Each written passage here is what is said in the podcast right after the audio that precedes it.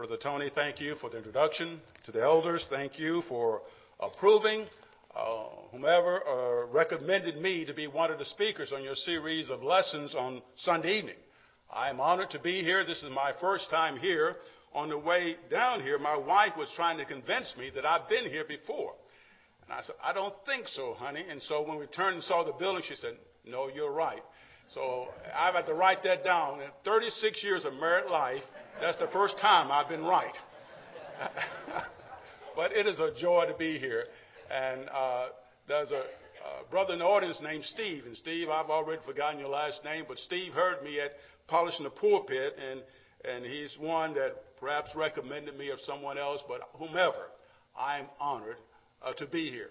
Have you ever had one of those days when you got up that morning and you knew it was going to be one of those days? Well, I've had one of those days where everything has gone wrong. Hopefully, my lesson's going to go right tonight. I got out and got ready to go to church, and the vehicle was on a flat. It's been downhill ever since then. But uh, but we made it here. I said I was going. We was going to get here at five fifteen. Uh, we got here about eight minutes till six, but we spent thirty minutes riding around in your town. Uh, my G P S took us everywhere but the right place. But I know McMinnville pretty well now. I've been up under every bridge and across every, but we're here nonetheless. Who can find a virtuous woman? Your series of, uh, your theme for these series of Sunday evening services, Great Questions of the Bible. And the question that's been assigned to me is Proverbs chapter thirty-one, verse ten. Who can find a virtuous woman? There are three points I want to make tonight. So I have three objectives. When we get to uh, objective number three, you'll know that I'm almost about to come uh, to an end. And I hope that what I prepared to say to you tonight will be encouraging to you. I want to start off with a poem. It's simply entitled A Song. A song is not a song until someone sings it. A bell is not a bell until someone rings it. Love that is placed in the heart is not put there to stay. Love is not love until it is given away. I've come here tonight from Henderson, Tennessee, representing Freed-Hardeman University as well as Oak Grove Congregation to give you love, to give you some encouragement from God's Word. It is my prayer what I've studied and what I prepared to say to you tonight will find a place in your heart and will help you walk closer with our Lord and our Savior, Jesus Christ. The first objective of the night is to, is to explain the question. Explain the question, who can find a virtuous woman? What is the meaning of this question that is raised by King uh, Lemuel? Who is this man? Who is this king? This is the first time that he's mentioned in the Bible. Who is he? Well, the first thing, some people speculate that he might be King Hezekiah. Uh, that's a possibility, but I think it is King Solomon. Why do I think it's King Solomon? Because of the internal evidence found in Proverbs chapter one and verse number eight. Well, Solomon is encouraged to remember, to remember the advice that his father gave him, but not only his father, but also his mother. And so throughout the book of Proverbs, Solomon and other writers of the New Testament, I mean of the Old Testament, a book of Proverbs, they have been citing different Proverbs, and, and Solomon has been focusing on the advice given to him by his father, except in chapter thirty-one. He started sharing with us advice given to him by his mother. And his mother tells him to avoid certain kind of women. And then Solomon gets to Proverbs chapter thirty-one, verse ten, and he raised the question for our consideration tonight, who can find a virtuous woman? I want the lesson, as I've been encouraged, encouraged to do, to be practical. And so I want to put a twist on it. Who can find a virtuous spouse? In this day and time, you need to be looking for a virtuous spouse because we're living in a time when, when nearly fifty percent of all marriages end by means of divorce. And if you're going to keep your marriage together, then before you walk across that altar, before you say, I do, you need to be looking for, you need to invest the time and energy looking for a virtuous woman, looking for a virtuous man. Not only will fifty percent of marriages end by means of divorce, one third of all homicides in America, One-third of all homicides is when a husband or a wife kills another spouse. When a boyfriend or girlfriend kills a, a, a significant other. We live in a day and time when relationships such as marriage are deadly. Therefore, if you want to stay alive, you need to look for a virtuous spouse. But then, based upon psychological and, and counseling research, two-thirds of marriages in America are empty shell marriages, where people are married but they're not happily married. And God has so planned this institution of marriage that if you make the selection to get married, God wants you to be happy. In order for you to be happy in marriage, it's vital that you take the time and energy to look for a virtuous spouse, a virtuous woman, a, a virtuous man. And, and so what is said in the text, who can find a virtuous woman or a virtuous spouse, doesn't mean the person doesn't exist. What, what Solomon is saying, Sammy, is that in this day and time, it is hard to find a good spouse. It is difficult to find a virtuous woman. It is difficult to find a virtuous man. They are rare. They're sacred. But you take your time and look carefully for this spouse. Before you say, I do, make sure that you invested the energy in looking for the right person. I have three sons. Only one is married. And my wife and I, we've tried to instill in each of those boys the kind of spouse to look for, because I want them to be happy. And Ron and I just celebrated last week thirty-six years of married life. We dated three years, and we have been together thirty-nine years. And I would love to tell you that every year has been great, but I'll be lying.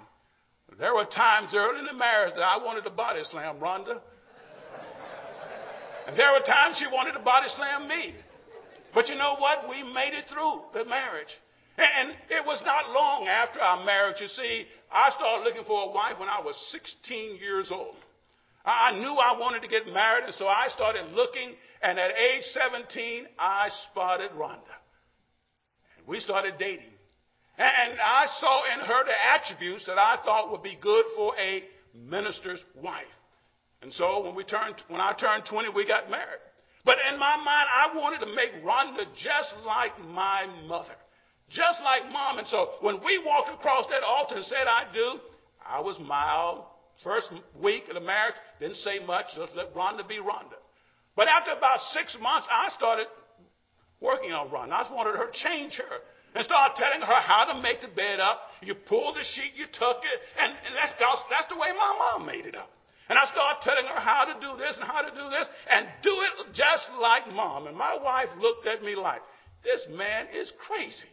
But nonetheless, I kept on. Now, don't tell me men can't be a grouch, that men can't just become difficult to live with. And after about nine months of married life, Rhonda had all she could take. I mean, me telling her what to do, and it was a Thursday afternoon. Some things you don't forget. I've been out on a Bible study, and I came home, and, and when I got home, she was in one of these romantic moods, and she had prepared the preacher's favorite dish, fried chicken. And the candlelight was lit, and I said, man, it's going to be a great night. Until I bit into that fried chicken. And when I bit into that chicken, blood come running down my cheek. And I lost it. This God-fearing, godly man lost it. And I jumped up from the table, and I started letting Rhonda have it. And I started saying, Rhonda, you know what? You can't cook. You can't make up a bed. You can't, matter of fact, you can't do anything right. Let me pause and say this. Men, especially you young men who are single, please don't do that. Please don't do that. Uh, I'm telling you, that's not the way you can start a, a marriage. But nonetheless, I thought I was doing this for Rhonda's benefit, because if she's going to change and become like I wanted her to be, she needs to listen to me. And so I started telling Rhonda she can't do all these things, and she's looking at me like, man, this guy has lost his mind. If he thinks I'm going to do this and he thinks I'm going to do that. And so in my mind, she's not paying me any attention. And so I said, if you can't do any better, I'll just leave. Thought surely when she heard that, she'll fall to her knees and jump down and say, Sammy, please don't leave me. I need a man to take care of me. She looked up and said, bye. She's not getting the point. And so still I'm saying, man, this is not working. The psychology is not working. So I went in there and started packing my bags. And guess what she was doing? She was handing them to me. It's not going like I wanted it to go. So I'm st- got to continue to bluff. So I put, packed my suitcase, got in the car. Sure, I thought she'd run out there and say, Sammy, please don't leave. She was at the window. Bye. And I left. And when I left, I went to my favorite eating place, McDonald's. And while I was at McDonald's for five hours, a light went off. And the light said, Sammy, you know what? You know those things you've been complaining about with Rhonda? You can do them. Why don't you do them? You know how you want your bed made up. Why don't you make them up? You know how you want your socks on, your boxers on, your T-shirt on? Why don't you iron your own T-shirt? You know how you like the, the house to be spotless and, and all that? Why don't you do those things that you have been complaining about? Well, I was going to be the facilitator. I wanted her to do those things just like my mom. My mom ironed our socks because they were cotton. The T-shirts and the boxers, they were all cotton. And Mom didn't believe that any any person ought to put on anything with wrinkles. And so she ironed everything. And Rhonda said, if you want iron socks, you're not going to get them from me. But nonetheless, a light went off. And when that light went off, I said, this is what we're going to do to save our marriage. And so I went back home. Rhonda was sitting on the couch waiting on me. The first thing I did, I apologized. I wasn't a good husband. I wasn't a virtuous husband because my attitude wasn't right. And so I begged Rhonda to forgive me. And I said, honey, this is what we're going to do. From now on, I'm going to do all the washing. I'm going to do all the cooking. I'm going to do all the shopping. I'm going to do everything. You don't have to do anything but watch me. Now, let me tell you this. I am a poor teacher.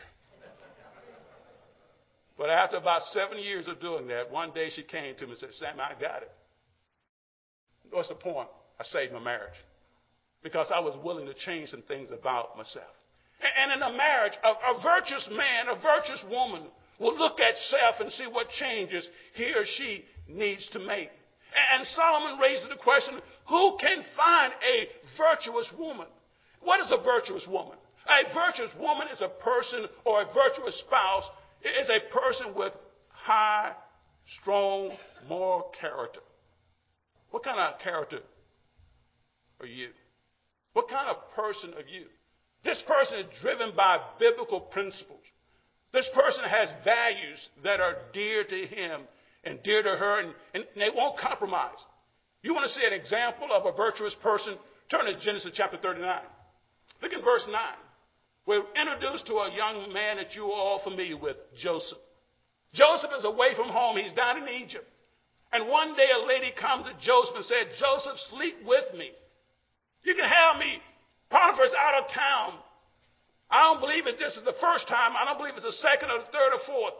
But every time Joseph said no. Look at verse thirty-nine. And Joseph tells us why. Why didn't Joseph sleep with this man's wife?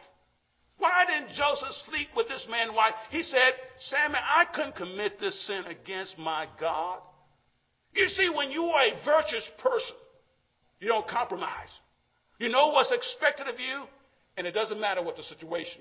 It doesn't matter what the circumstance. You're going to do the right thing. Who can find a man like that today? Who can find a woman like that today in America? Where it's no big deal to compromise. Where it's no big deal to have an adulterous affair with someone, but not a virtuous man, not a virtuous woman, not a virtuous spouse. And Solomon says that person is worth looking for. That person who has values that are dear to him and dear to her. Turn to Ruth chapter three. Look at verse number eleven. You're familiar with this beautiful story about Ruth. She enters into Bethlehem. She goes to this man, Boaz's field, to work. And while she's there, she meets this man who's going to change her life. And Boaz says something about Ruth, that in the short time she was there in the city of Bethlehem, she says, uh, he's, says to her, your reputation, paraphrasing, is known throughout the city as to be a virtuous woman, a God-fearing woman. Husband, what kind of reputation do you have here? Wife, what kind of reputation do you have in McMinnville? Young people, what kind of reputation do you have? You see, a virtuous person has an impeccable reputation. It is something that is dear to them. It is something that, that, that they put in a lot of energy and effort in trying to achieve. Turn to John chapter eight. Look at verse number twenty-nine.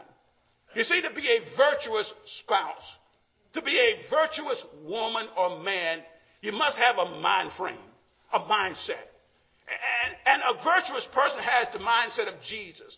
The latter part of verse twenty-nine, it says that he always did those things that pleased his Father. There's a passion within a virtuous man, a virtuous woman to please God. That's why they can't do certain things. That's why they won't do certain things, because there's this passion in him or her. Oh, I want to see his face. Oh, I want to see God's face one day and say, thank you, God. Thank you, God, for loving me so much to let your only child die for me. You see, when you're driven with a passion, there are things you'll refrain from. You won't compromise. Before going to Freed-Hardeman University, while I was in my graduate work at Mississippi State University, I had an opportunity for five years to teach undergraduate classes there. And every semester I taught, there were about two hundred fifty students in my class. Here I was, I just graduated from Freed-Hardeman and started teaching at a state university. In my twenty-one, twenty-two years of age. And each semester, two or three young girls would come by my office and say, Mister Jones, I, I like the way you teach. I like you as a teacher. And I'm willing to do whatever you want or anything you want to get an A in your class. Every semester, every year for five years, I had girls propositioning me. Why didn't I? Not once, when my colleagues, other fellow graduate students, as well as professors, were sleeping with students, why didn't I? And even though I showed them my wedding band and they said, we don't care about that. I said, you may not care, but I care. I said, I love my wife too much to do that. I am so thankful that Naomi, my mother, my grandmother, down in Houston, Mississippi, when I stayed with her in the summertime, I'm so thankful that Naomi passed on to me certain values. I'm so thankful that Amos, my grandfather, they encouraged me to go to church, and I'm so thankful that they encouraged me to be a preacher. But prior to that, they instilled certain values in me. A virtuous person is a person who has a passion to want to please God. A virtuous person is a person who protects the heart. Proverbs four, verse twenty-three, this person knows out of the heart comes forth the issues of life, and therefore he protects it. She protects the heart. Young people, I challenge you tonight, protect your heart. Don't let anything and everything go into it. And so, who can find a virtuous woman? That's the first objective. Objective number two, very quickly, is what's the implication of the question then? Now that we understand who is a virtuous spouse, what's the implication? Look at Proverbs chapter thirty-one, verse ten. He says, here's the implication. That person is of great value, Sammy. The implication is that person is of great value. If you spend time finding, to find a, a, a, a, a virtuous woman, a virtuous man, a virtuous spouse, you have found a treasure. You have found something of great worth. You have found something that's priceless. You have found something that's going to make you smile. After thirty-six years, when I look at Rhonda, when she's sleeping, she maybe think I'm sleeping, I'm looking at her. And I'm saying, thank you, God. Thank you, God, for giving me her. I, I, thirty-six years ago, or thirty, almost thirty-five years ago, I didn't think that was going to be that way. There were days I was ready to get out of the marriage. But when you have something worth dying for. You're ready to make changes that would keep the marriage together.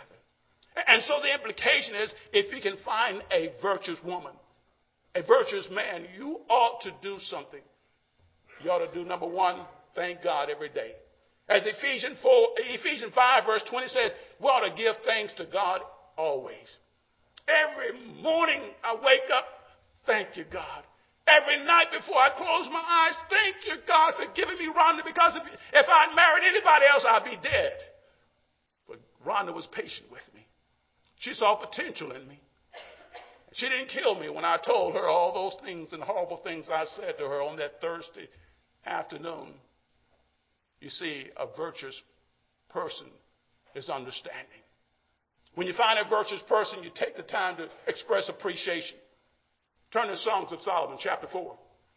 Look at verse one. Solomon, who had three hundred, uh, uh, seven hundred wives and three hundred concubines. How was he able? Solomon knew something about married life.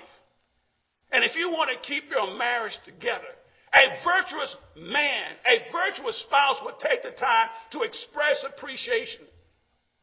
Paraphrasing verse number one, Solomon says this to his wife, honey, when I think about you, I, I just smile. Your long hair reminds me of a flock of goats. Now notice, I'm not saying call your husband or wife a goat. Now that's not the point. Back then a flock of goat was of great value. It was something special. When the last time you said something nice to your spouse? When the last time you said to her, baby, honey, whatever you call her, I appreciate you so much.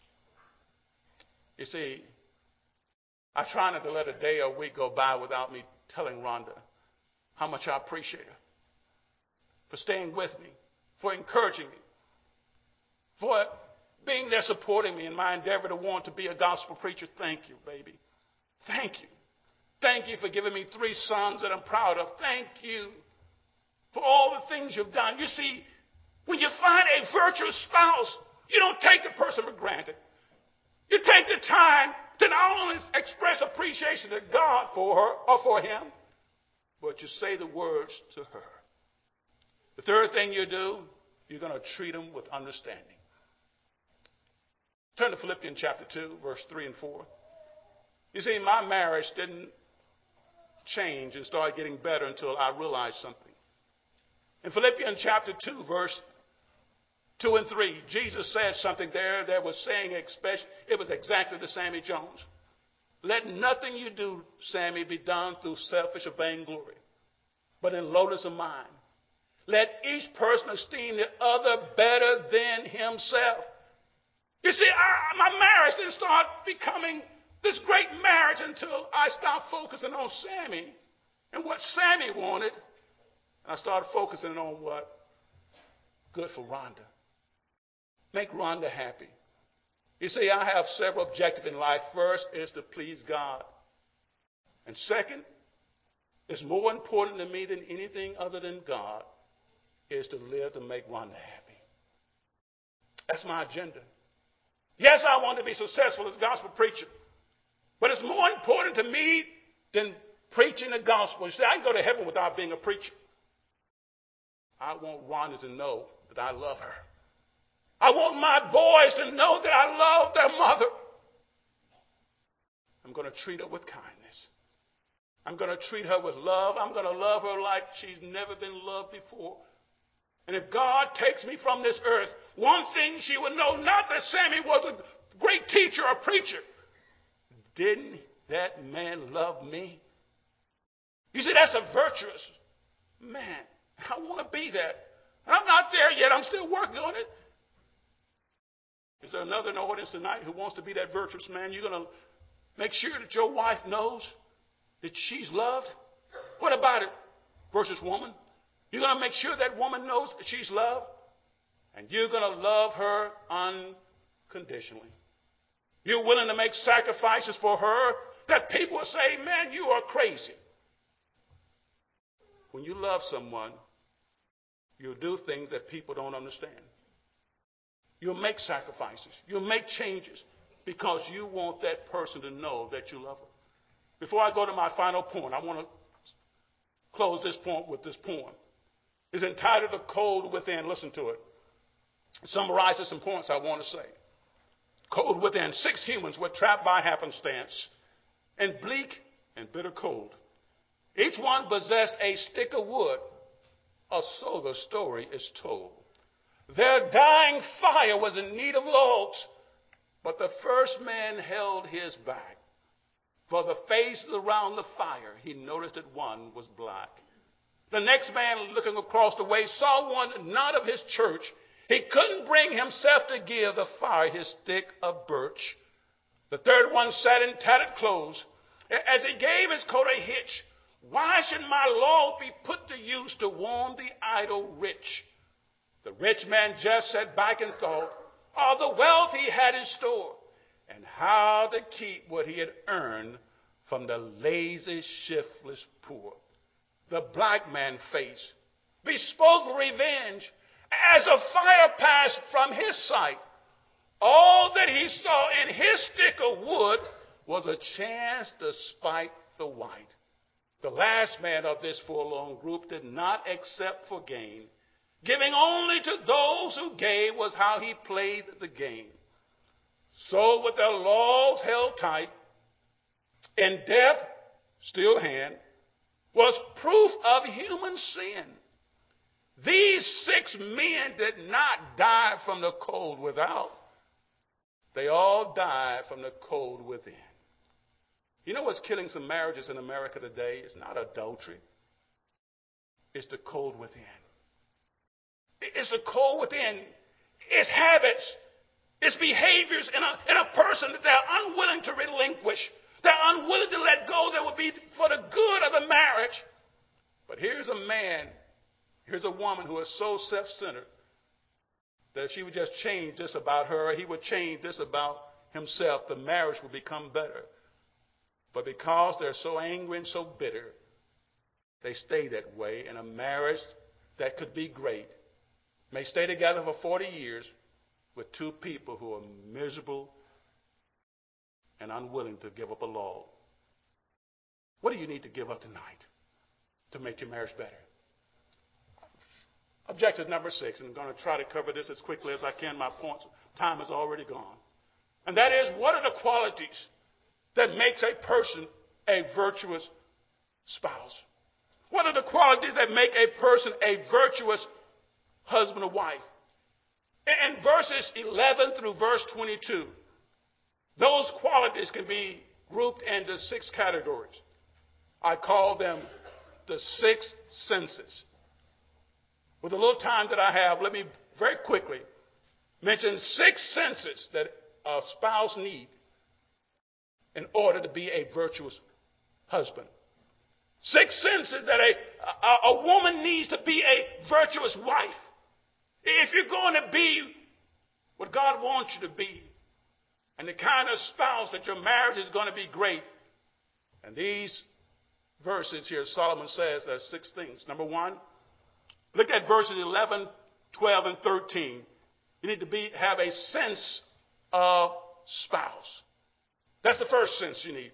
You need to understand what it means to be a spouse. You're going to have a sense of spouse.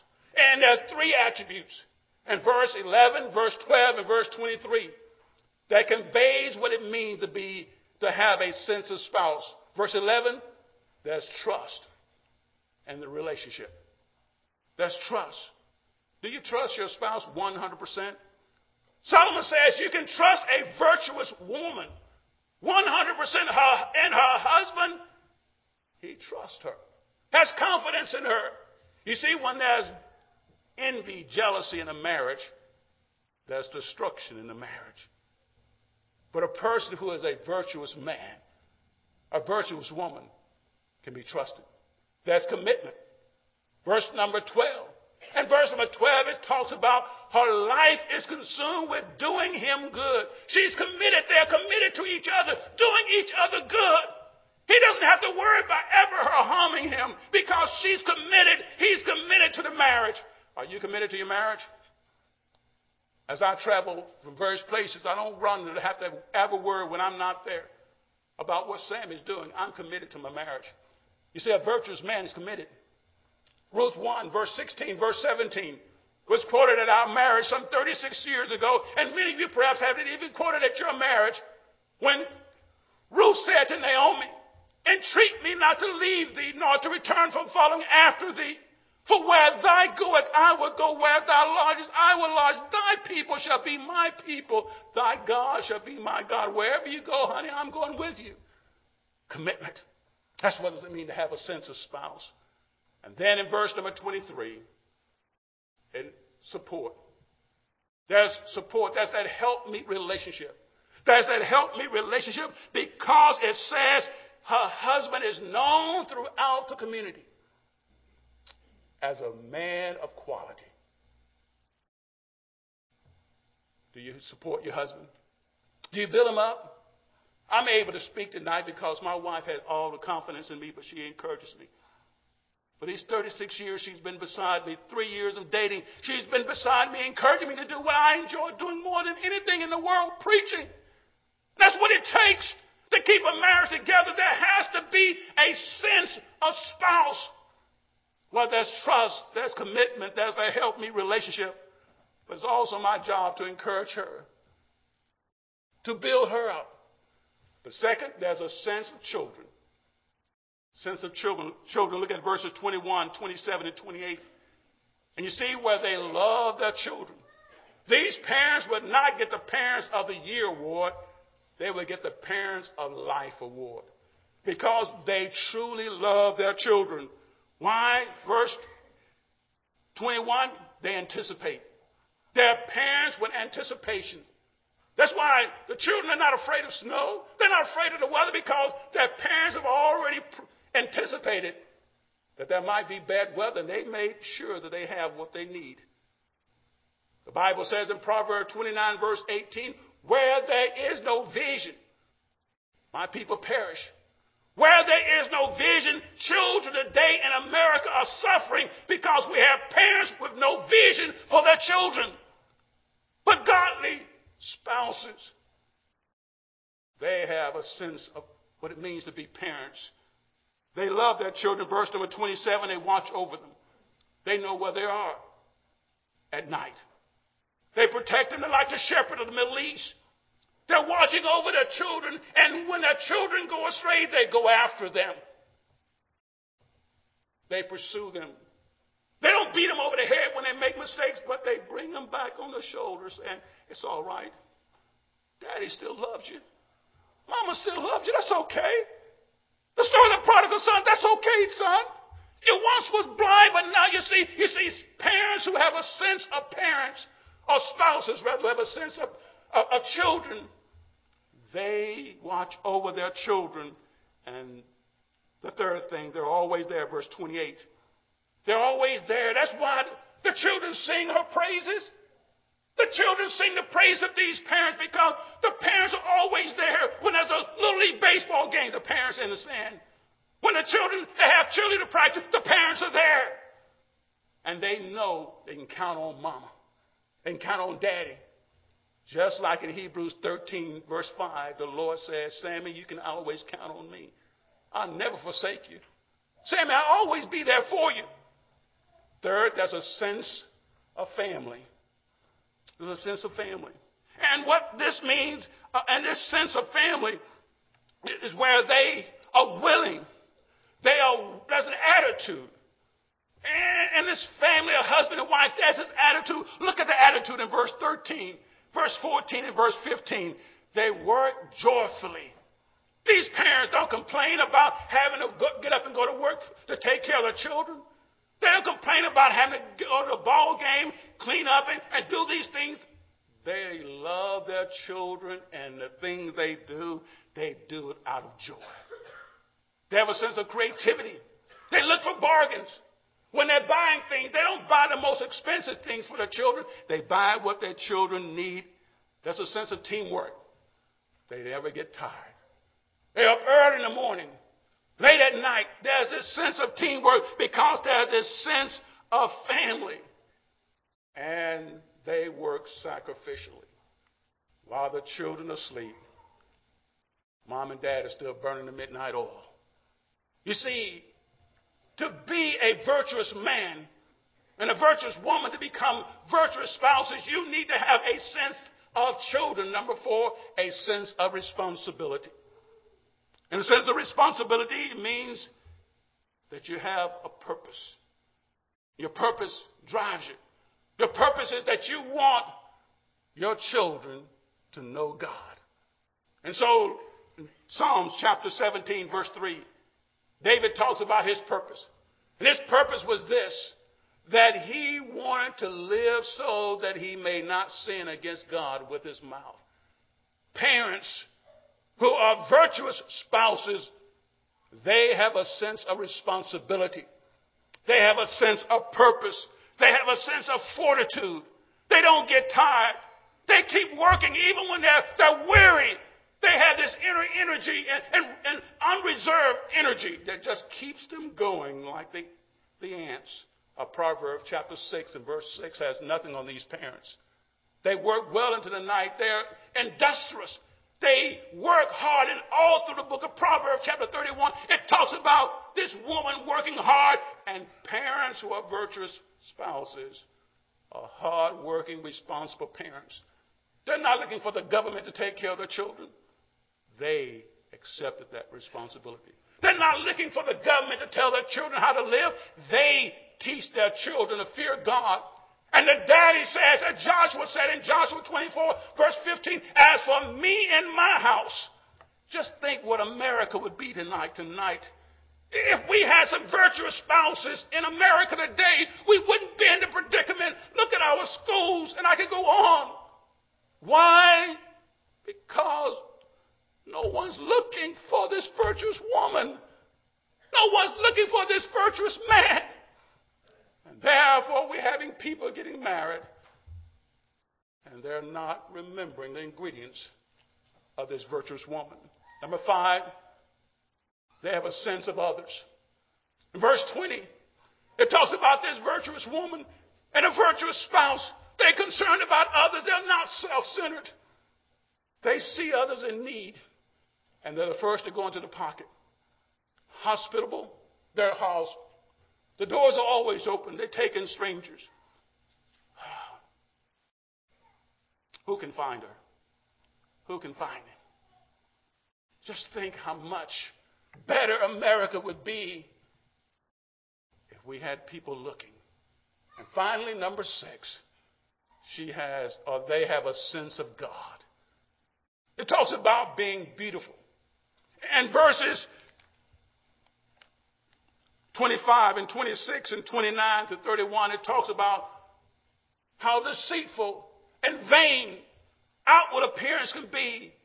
But what he's really talking about, this woman is a beautiful woman. What makes her so beautiful? What makes a virtuous man so beautiful? What makes a virtuous woman so beautiful? She's God-fearing. She has a sense of God. That's the driving force. That's her clothes. You see, you can't go to the mall and buy the clothing for a virtuous spouse. You can't get them at McRae's. You can't get them at J C Penney's or Sears. You can only get them out of a deep study of God's Word. And that's what this virtuous man has done. And therefore, it says in verse twenty-five, the Lord is my strength. The Lord is my honor. I live to please God. There it goes back. That's that passion. I live to please God. The words. She, they are known throughout the community as always having something nice to say. You see, you have them right here. You know who they are. Every time you turn around, they're always uplifting you with their kind words. Their words are a breath of fresh air. And not only do they know how to build others up, they build each other up. You see, they are perfect examples here, and you know who they are. When you say, man, I wish they had a marriage like so-and-so, I wish they had. Because they have a sense of God. They have a sense of God. Who can find her? Who can find him? They're rare. What is needed in the church what is needed in our communities, what is needed in America. In my fifty-some years on this earth, as I think about the day it's going to come when I'm going to leave, having one granddaughter, I'm afraid. There's not many nights lately that I don't go to bed with tears. I don't go to bed with tears and say, God, please bring back the, the good days. When America had a passion to want to serve you, God, please bring that back. I want Riley, my, my granddaughter, I want her to experience the America that I experienced.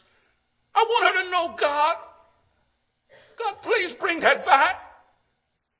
But then I think about how we're going to get back to that is we need virtuous marriages.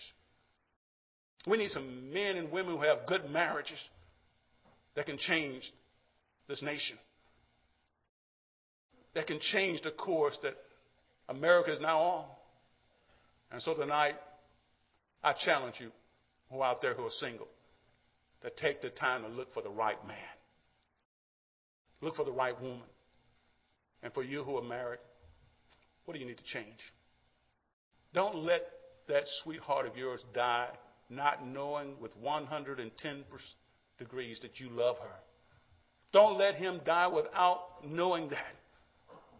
Let your children know that you love each other.